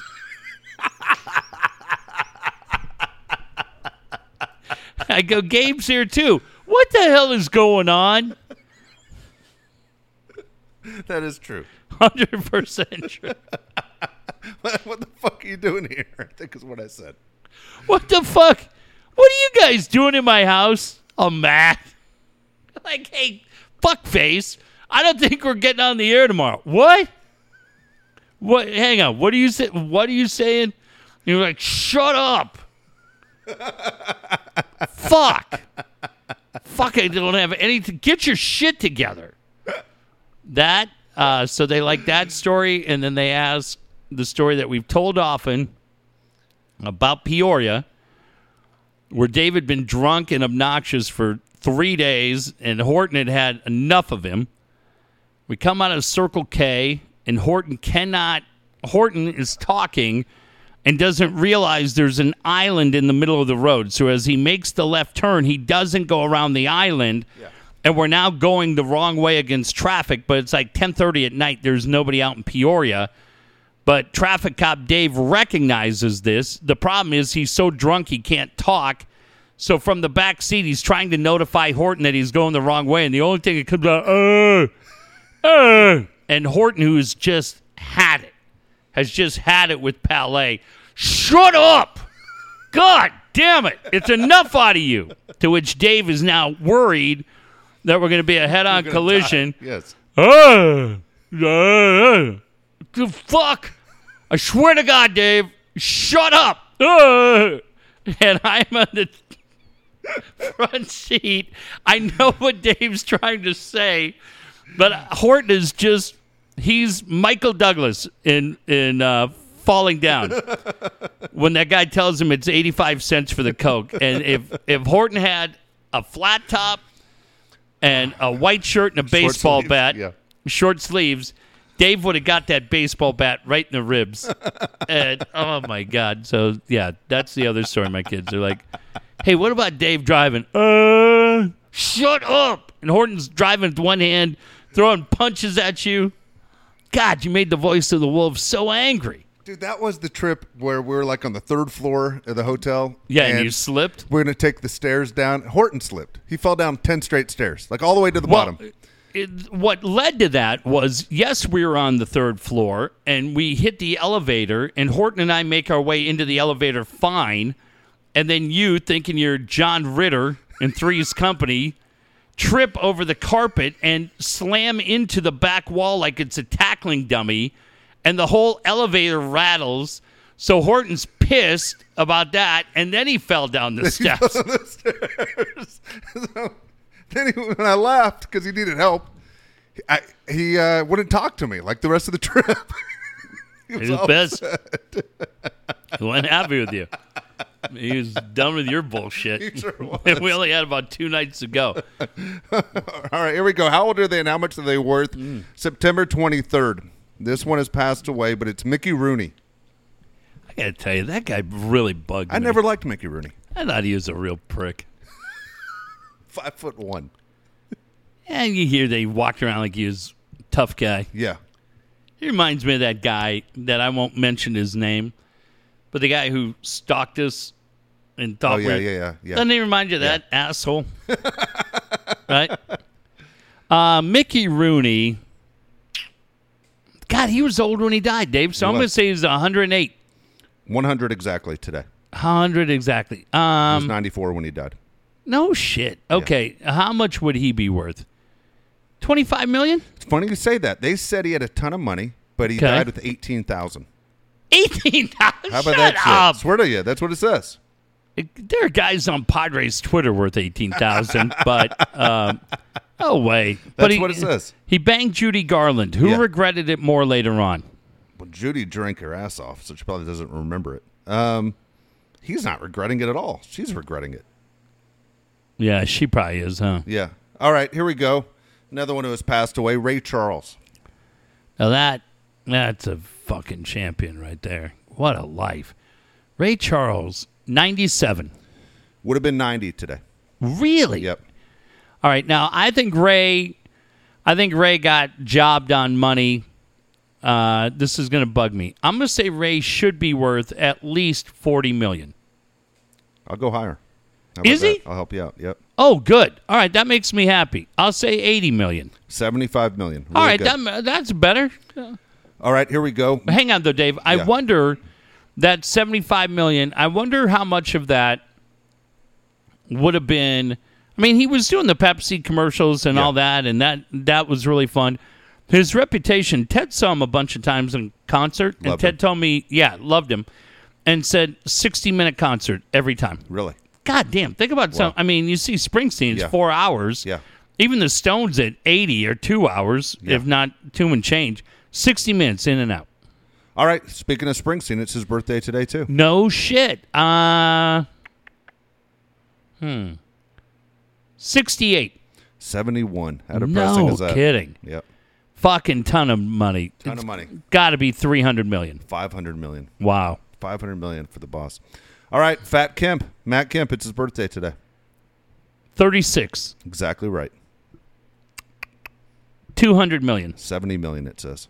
He made more than that. That's what it says. I don't know what to tell you. Okay. All right, here we go. Five random questions. If you could travel with any band in history, who would you choose? Oh, I love that. If I could travel with any band in history, uh, my friend Inger once told me that she was going to quit everything and be a groupie for the Black Crowes, and I've laughed about that forever. She's now changed that to Pearl Jam. It would have to be a band that you could hear every night. It'd have to be the Stones. Not bad. Yeah, I would do the Stones, man. Just to because I think the thing, Dave, with the Stones, if you go around and you spend one night just hanging and listening to Ronnie Wood, Charlie Watts, Jagger, Keith Richards, like, Yeah. dude, every night they're incredible. I'll take the Stones. All right, here we go. What's the most embarrassing thing to ever happen to you? Happened to me two nights ago. My kids know it. Uh, it's the most recent one. I live with the complete fear of at some point looking like Abe Vigoda. And my kids, where your eyebrows get completely out of control. And in the, uh, my kids have laughed about this for two days, so I have no problem saying it. So the other day, and I have really bad lighting in my bathroom, so it always freaks you out. And Yeah. you every guy knows whether you care. Sometimes you just like you put your finger across your eyebrow, and it feels like that thing's got to be two feet long. You're like, God damn Funny it! you say that. that and this happened to me in Yuma the other day. it makes you crazy, I'm right? looking in the mirror. I'm going, am I turning into my grandfather? Right. all of a sudden, all of a sudden, you're like every old guy that's ever been. So the other day, like me, the same guy who signed up for the COVID, uh, you know, yeah, the test. I just had a brainstorm, and I go, you know what I'll do? Because sometimes when you go and get a haircut, they'll just run the razor and they'll Yeah. they'll hook you up. And so it just makes me crazy. So the other day I'm like, well, fuck, I, I don't have a razor or one of those little combs. I go, I know what I'd do. I got a scissors right here. So you start just kind of going through, and I have terrible lighting, so I can't see what the hell I'm doing. And all of a sudden I go, well, I think it's working, but I don't think it's close oh, enough. fuck. and I put a A groove in there like like Nick, Yeah. Nick Van Exel? yeah, complete, like right down. So I went right across. I, I didn't even realize I did it. Oh, and all of a sudden I look up and there's a straight line just right there. And so I just started, my kids were like, I go, can you see that? They're like, yeah, what is that? So I told them, they're like, Jesus. And my son Jack goes, do you have any clear thoughts in your head? I go, no, I thought, he goes, I know what you were doing. Don't tell anybody that story. no, you just told a bunch of people that story. Well, I guarantee everybody has one. What's your most embarrassing thing? Dude, it's funny you say that. I'm trying to remember the the most recent, as I said, that stands out to me. I still remember this at San Diego State, where I was walking off campus. I was leaving Oh, campus, yeah. and there was a smoking hot girl walking right at me, mm-hmm. and she raised her hand up to me and said, "Hey," and I was like, "Hey," and right when I said, "Hey," I realized it was the guy behind me she Yeah. was talking to. And then I, I tripped on the crack in the cement and took that big giant step. Oh, I, I didn't shit. fall, but I took the, the big step to keep yourself from falling. yeah. And then I did it like two weeks ago, walking with Walchef. Two girls walking right at us in a goddamn like jogging bra. Yeah. Looked fantastic. And uh, I pulled the same thing. Hey, good morning. Boom, tripped. Big step. and he just looked at me. What the fuck you doing? Uh, and I said, I don't know. This is what I, this is my thing. I fall apart in front of good-looking girls. I I swear I think I had uh, just a complete brain aneurysm on a trip to Peoria with Josh Rosenberg. and I I had two instances, and I feel like there's a third one, and I can't remember what it is. We're doing shows back at Salty Senorita, back there behind the outfield. Now, the third thing that happened there, I'll tell you, didn't involve me, but it was pretty funny. So we're sitting there, and Rosie and I are doing these shows, and it's just a blast. It's like one of those warm spring days in Peoria Yeah. and but you're under the shade and it's just it's great. Tony Gwynn Jr. rides his bike out there. He's hanging out, and the senorita, the staff there was so nice. They just treated us fantastic, and Yeah. it's the same thing. Man, they're bringing us lunch and drinks and the whole thing. And we had this one waiter who just is hustling his ass off. Yeah.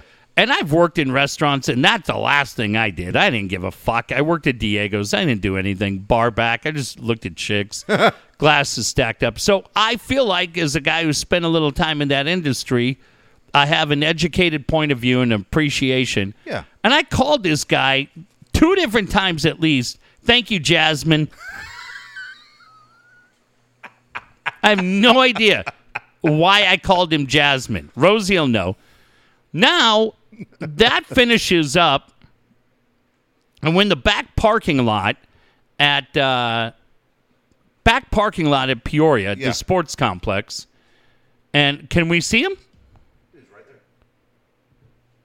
With the hair? Right here. With the hat on. Sorry. I'm waiting for the microphone. Jeff and I are watching the Dodger game, and I've been looking for Jake's cutout. Behind, wait, go point to. All right. Grab a pen. Hang on, take this right here. Show me where he is. Oh, dude, that's him. That's it. God damn. Dude, I've been looking all fucking season for it. He got some sun up there. Yeah, he, he did get some sun up there. He like blurred out. Holy shit, there he is. Oh, that's fucking great. How great is that? That's cool. All right, so we're at the back parking lot at Yeah. Peoria. We're talking to Clayton Richard. Yeah. I see a gentleman to my right, and I feel like I know who this person Yeah. is. So Rosie's dying right now because he knows the story. So I yell out, Coach Dietz. and the gentleman does not turn around. Yeah. Dietz! Coach Dietz! I yell it like three times, Yeah. and now I'm committed. I'm in. Yeah. I go over and I see the man, and it is not former Aztec baseball coach Jim Dietz. Yeah. I come back to the conversation where a befuddled Josh Rosenberg is standing. Is he mad at you? No, he's just like stunned. And uh and he looks at me and he goes, uh, what are you doing? And I go, I thought that was Coach Dietz. Yeah. And he goes, Well, if it was, what were you gonna ask him? and I go. Nothing. I don't have a goddamn thing to say to Coach Jim Dietz. He goes, Well, goddamn, you were yelling at him like you knew him. I go, I don't think he even knows who I am. oh, goddamn. So 24 hours after calling a waiter, Jasmine, Yeah. and it's there with Rosie. That's the other thing. With your buddy there, any of your buddies in this group, right? Yeah. In our circle. And he and I were together in Oakland last year at the Raider game. I go, What the fuck am I doing? he goes, I don't know what the fuck you were doing. I go, I was yelling my ass off. Oh my god, that's so funny. I love that one. All right, here we go. Besides your kids, what are you most proud of? Uh oh, I like that. Um yeah, shit. I don't even know if they're in the top five. um what are you most proud of? I like that. Um I think the time that I we we talked about this the other night. When I went to work for Homecomings Financial uh mortgage company, I just kind of we were between radio gigs and I needed something. And so I went in and my job was to help people avoid foreclosure. And so when you're calling from the bank, it's a thing. And I, I don't know if other mortgage companies are like this. I just kind of fell into the job. I needed it. And I had um I'd worked for Chase Repo and Cars, and so anytime you have kind of that collection background, it perks their ears. So I went there and thought we were going to be doing foreclosures and short sales and all this other shit. And they said, well, no, you're going to bonus every month if you can keep people in their house because the housing market's so fucked up, we can't sell anything. So all the REO properties, which is real estate owned by the bank, like they're just sitting there. So we need you to find a way to keep people in their houses. And you go, all right, well, what is my territory? And they gave me, I started off with Florida, like Palm Beach, and that wasn't too bad. a couple NFL players. And then uh, from there, they moved me to East St. Louis, Missouri. Yeah. And so I was saying this the other night. The mortgage payments for the people there, and at that time I wasn't a homeowner. I hadn't bought a house yet. Um, so I didn't really have a full comprehension of it, but a little bit. It was 2005, 2006. And when you're looking at people, Dave, that are facing foreclosure and going to lose their home, they're $400 past due. That's it. Their fucking mortgage payments are 150 bucks a month, and the guy can't afford it. So now you're calling, and you're a relatively young guy, and you're talking to somebody who's been there for a while, and uh, you're like, "Hey, man, just send me 250 bucks, and we're fine." And they laugh like I asked them for 250,000. So at a certain point, my boss said, "Listen, man, we are struggling, and we're gonna we're about to lose 60 homes in Missouri. You're on a flight tomorrow." So I fly to St. Louis. I work with a guy from HUD. That's why I'm passionate about HUD. That's why I think Ben Carson's way over his head. The fucking guy should be the Surgeon General. He shouldn't be in charge of HUD. But the guy that I worked with in St. Louis for for uh, housing and urban development was unbelievable. So we set up this office, and we were like literally five minutes from Ferguson, Missouri. And we set this up, and I've got 50 appointments with people, and it's like fucking just coming in, right? Cranking people through. They come in, listen, man, I'm the only white guy in town, and I'm there from the bank, and they all know they're facing foreclosures. So you can imagine uh, how much I was welcome. But as you sat down with these families, all we would do all day is go through their, what probably what Dan Williams does, is I would say, look, you got to bring me your bank statement. Well, fuck you. I'm not bringing it. And I go, look, man, you can't pay a $100 mortgage payment. What am I going to steal from you? And you go through, and man, it's highlighter and lines and everything else. And I think of the 60, whatever, let's just say 60. I think we saved about 49 homes. Wow. And by the Friday when I left, people were bringing me chicken and sweet potato pie and lunches and pe- grown men crying, like older men crying. Dave, it was unbelievable. It's like you said, with the kids. Um, the charity event a couple of years ago was really kind of great to do all that kind of shit. But when you go in and on Monday they hate you and on Friday they love you, and I had no background in doing that. We were fucking radio guys, right, who just left 800 Yeah. Doing the Sandy Alderson show.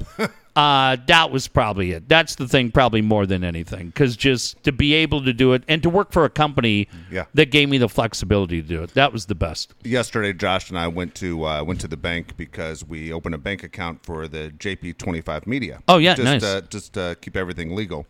So the lady who's setting up the bank account says, "Okay, how much you going to put in here?" And I said, "Well, we're just going to put a 200 bucks in right now. I'll put a 100 Yeah. in. Josh will put a 100 bucks in." So Josh gives her a hundred dollar bill, and then and I whatever I, I, I paid her. But we both put a 100 bucks in, and so she's next line. So do you plan on keeping more than a million dollars in this account? I, I looked at Josh. Did you just give her a million dollar bill? Yeah, Like, what are you in your you fucking mind? Hey, what's wrong? I told her nobody likes a smartass. Yeah. go, we're just starting. Calm the fuck down. Yeah, calm down. Jesus Christ. Yeah, women love that when you tell them calm down. That uh, Relax and calm down. that reminds me of Bill Holland. Stocks. Yeah.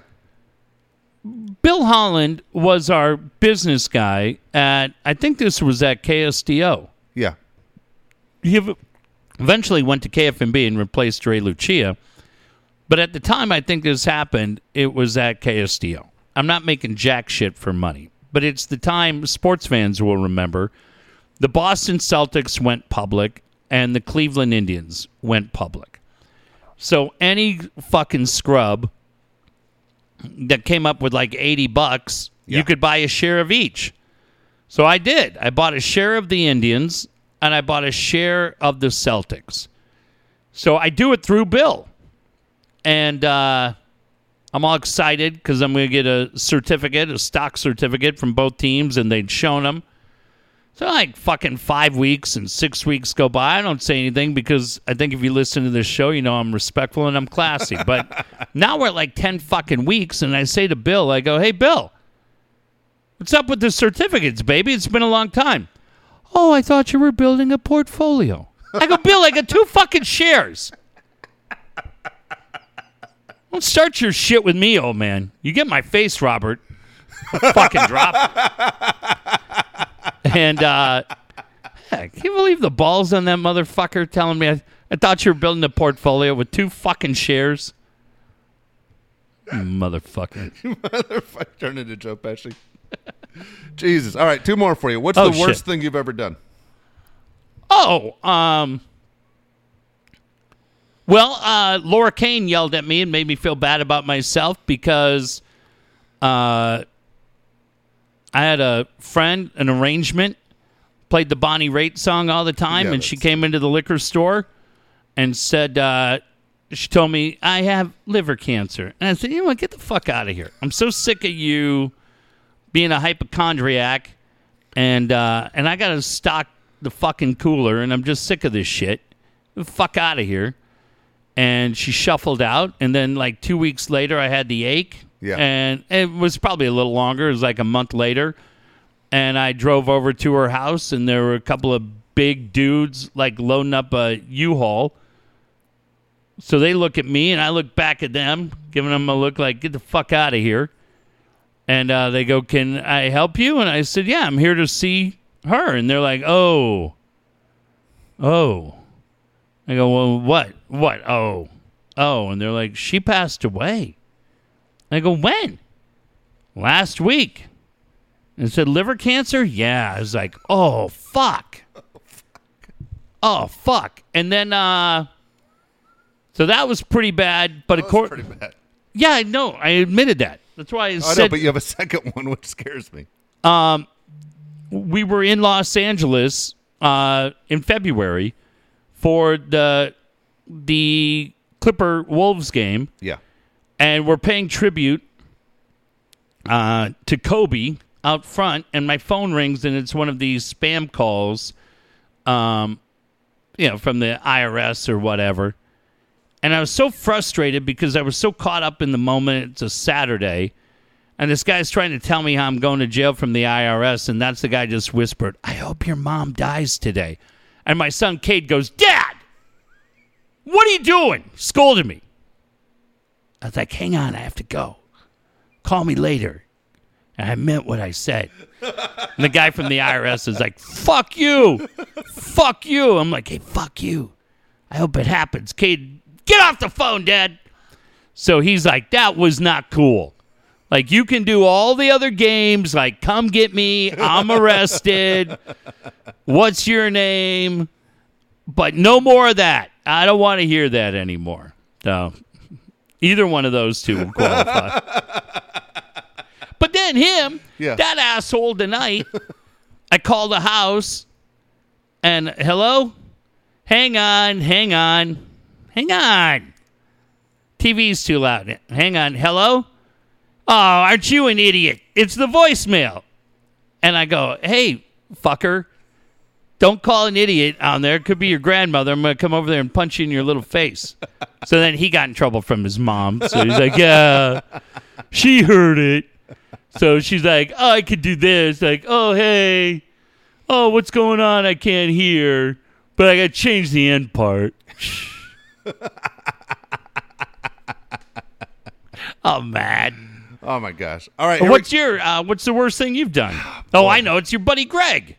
Oh, that was a bad one, but that wasn't even the one that stood out in my mind. What else are you most proud of? I didn't ask No. you that one. Most proud of is probably coaching kids. Oh yeah, It's- that's it's great one. coaching kids, helping kids find scholarships for uh, for Th- sports. that's a good one. Um, yeah, the Greg story is the kid in the wheelchair that I didn't believe that paralyzed meant you couldn't actually feel your lower body. So I punched Greg in the legs constantly, and then uh, and then he no reaction. He really was paralyzed. He really did break his back. Um, and quit shaking your head at me. That's unbelievable. I, was the only uh, friend he had. Yeah, kid pissed great. his wheelchair every goddamn he day. had no fr- he had no friends. He had no friends. I, I ate lunch with him. I pushed him around. It smelled like urine. He stunk. I talked to him. I mean, he didn't know. um, what did his mom say when she like give him a bath at night and his Right. legs were all purple? Oh, Dave's having fun Yeah, again. Jake's punching me every day at Yeah, school. I remember asking at KFMB, did you have fun pushing him in the pool too? the worst thing that stood up in my mind Yeah. In a little league game, right around the corner here, It was a winter ball, which is instructional league. Okay? Yeah. and this kid who sucked, who who ne- was nothing, hit a game-winning home run off of us. Like Okay. two guys on base hit, hits a walk-off home run. Beautiful. But he doesn't touch first base. He doesn't touch second base. Doesn't touch third. Doesn't even touch home. Okay, he misses every base. And I go, t- I'm protesting, and the umpire goes, "Are you serious?" And I go, "He didn't touch any of the bases." He goes, "Well, which base are you going to protest?" And I go, "All of them. Doesn't matter." So the umpire looked at me and he goes, "Batter's out. We won the game." Kid never played again. Never signed up in the spring. Never fucking played baseball again. Might have been the, the dirtiest thing I've ever done. That see that Craig Elsten was right. Craig Elsten was right today. He just had part A of the story wrong. like who does that? I, I did. I like to win, and I play by the rules, but I like to win. Sorry, No, you're not. I'm not. Okay, we, we won the game. Touch the fucking bases. That's all you had to do. You missed every base. I swear to God, there are people where you think about just pure evil, right? Think about it over the years Yeah. where you go, my God, who? Noriega? right? Who else? Stalin. Stalin is Hitler. a great one. yeah, Manson. And uh and fucking Palais goes right in that group too. No doubt about it. Goddamn, poor Steve Woods. Sick as a dog tonight, and he's just gonna be so upset by that story. Here we go. Last question. Okay. If okay, we've got a long time. If the Padres lose in the first round of the of the playoffs, will this season be considered a disappointment? No, not at all. Uh, it's. I think Dave. We want him to go really, really far, but it's there's an excitement as you look ahead. I mean, look, I, I heard somebody. I thought Darren made a great point the other day talking about um, talking about Drew Brees and the struggles. And look, it's early, right? But he was talking about what we saw from from Drew Monday night against the Raiders. Daniel Jeremiah was really great, talking about different things that you see, just not being able to make the short passes. And I thought Darren said something that really made you think at the end, and he was talking about uh, flashing back to the NFC Championship game against the Rams two years ago with the non-call that really Yeah. impacted that. And a lot of people were just kind of like, "Oh, well, whatever." And Darren talked and said, "You know, that's a legacy game, man. You get back to the Super Bowl and pointed out the fact that uh, Gary Kubiak won one Super Bowl, but Don Shula won two. Bill Belichick's won how many, Yep. right? Uh, Tom Flores, right? There's a difference between guys that have been there one and guys that have won multiples. And not only for Sean Payton, but what that could have meant for Drew. And you just kind of look back at different things. Who knows how it goes if they get there? He's had three years in a row. He had the cornerback. Remember, do that crazy play against the Vikes. Yep. Oh, yeah. You know, then he had the Rams play, and then he had the Vikings play last year. Yeah. You know, in the corner where where it was, hey, was that offensive pass interference? He had three plays in a row to end the season. Um, it it's just insane, but yeah, that's the thing that you look at and you go, no. Uh, for me, the disappointment this year really could have happened to me twice.